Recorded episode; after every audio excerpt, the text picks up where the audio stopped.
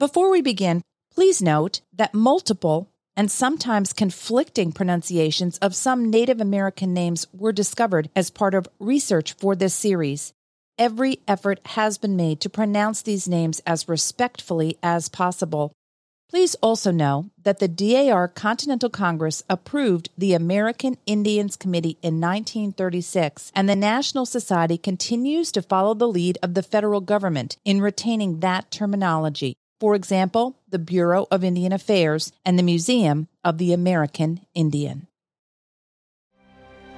The Our Patriots podcast honoring the men and women who achieved American independence and taken from the pages of American Spirit, the Daughters of the American Revolution's award winning magazine.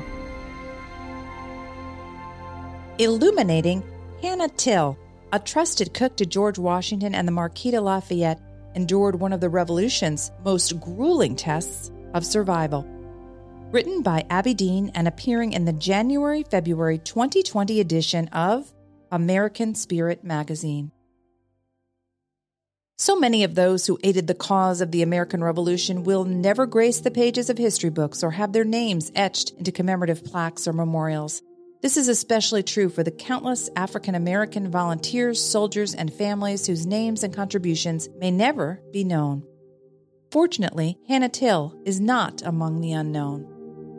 There are conflicting dates of birth for Till, but she was born into slavery sometime between 1728 and 1758 and given the surname of Longpoint according to John Fanning Watson in his 1830 Annals of Philadelphia. She worked as a cook and was allowed to sell her own homemade goods from time to time. Till was eventually able to buy her freedom in 1756, assuming the new surname Archer. Why she chose that name is unknown. Not long after, Hannah decided to take on another name. She met and married Isaac Till, a whip maker from New York, according to the Pennsylvania Septennial Census of 1793. The couple settled in Philadelphia's 7th Ward. They are thought to have had seven children. A volunteering spirit. At the start of the American Revolution, Isaac and Hannah were hired by George Washington's staff, becoming the general's personal cooks. The Tills served in Washington's many military campaigns over the next six and a half years. She's best known for her service during the grueling 1777 1778 winter encampment at Valley Forge. Though Washington chose the location because of its proximity to British held Philadelphia and to keep a close eye on General William Howe's British Army, the site's crude conditions are remembered as a low point for the Continental Army. While redcoats enjoyed the comfort and warmth of the confiscated homes of colonists, Continental Army soldiers endured freezing temperatures, constant hunger, and widespread disease. On February 16, 1778, Washington wrote to George Clinton, a former brigadier general in the New York militia and the newly elected governor of New York, on a subject that, quote, occasions me more distress than I have felt since the commencement of the war and which loudly demands the most zealous exertions of every person of weight and authority who is interested in the success of our affairs. Requesting any assistance possible, Washington wrote, It is more alarming than you will probably conceive, for to form a just idea, it were necessary to be on the spot. For some days past, there has been little less than a famine in camp. A part of the army has been a week without any kind of flesh, and the rest for three or four days. Naked and starving as they are, we cannot enough admire the incomparable patience and fidelity of the soldiery, that they have not been ere this excited by their sufferings to a general mutiny or dispersion. Strong symptoms, however, discontent have appeared in particular instances, and nothing but the most effective efforts everywhere can long avert so shocking a catastrophe.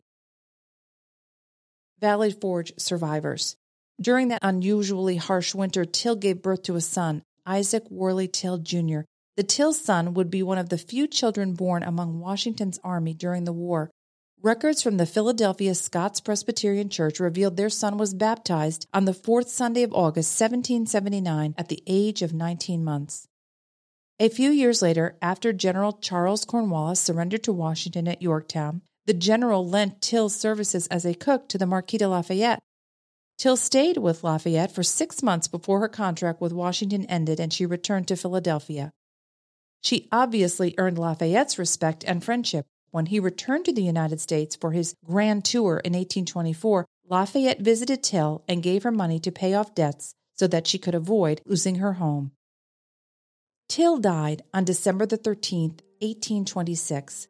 She and her family were buried in the original burial ground of Philadelphia's First African Presbyterian Church, where they had become members. When the burial ground was sold, her remains were moved to Lebanon Cemetery in Collingdale, Pennsylvania, then reinterred at the historic Eden Cemetery, also in Collingdale, where they remain today. Genealogical research by DAR member Marion T. Lane was instrumental in being named a DAR patriot. Quote, Hannah serves as an example of a woman of loyalty, fortitude, and skill who young girls should learn about as an unsung hero of the Revolutionary War, she said. On October the 3rd, 2015, the Pennsylvania State Society of the DAR, led by Pennsylvania State Regent Bobby McMullen, honored Till with a new headstone at a graveside ceremony. This is a rarity, McMullen told the Philadelphia Inquirer. The generals are all written up, but there are so many people who worked hard for the cause whose contributions are little known.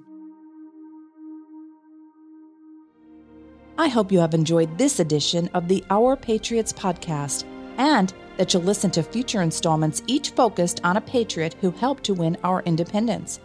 I also know that you will enjoy reading more about our nation's fascinating history by receiving a subscription to American Spirit magazine. Visit us at dar.org and search for American Spirit. Consider too researching your family tree and joining our service organization of dedicated women devoted to promoting historic preservation, education, and patriotism. There's something for everyone in today's DAR. This has been the Our Patriots podcast, a dynamic duo high five production in association with the Daughters of the American Revolution and Tin Shingle.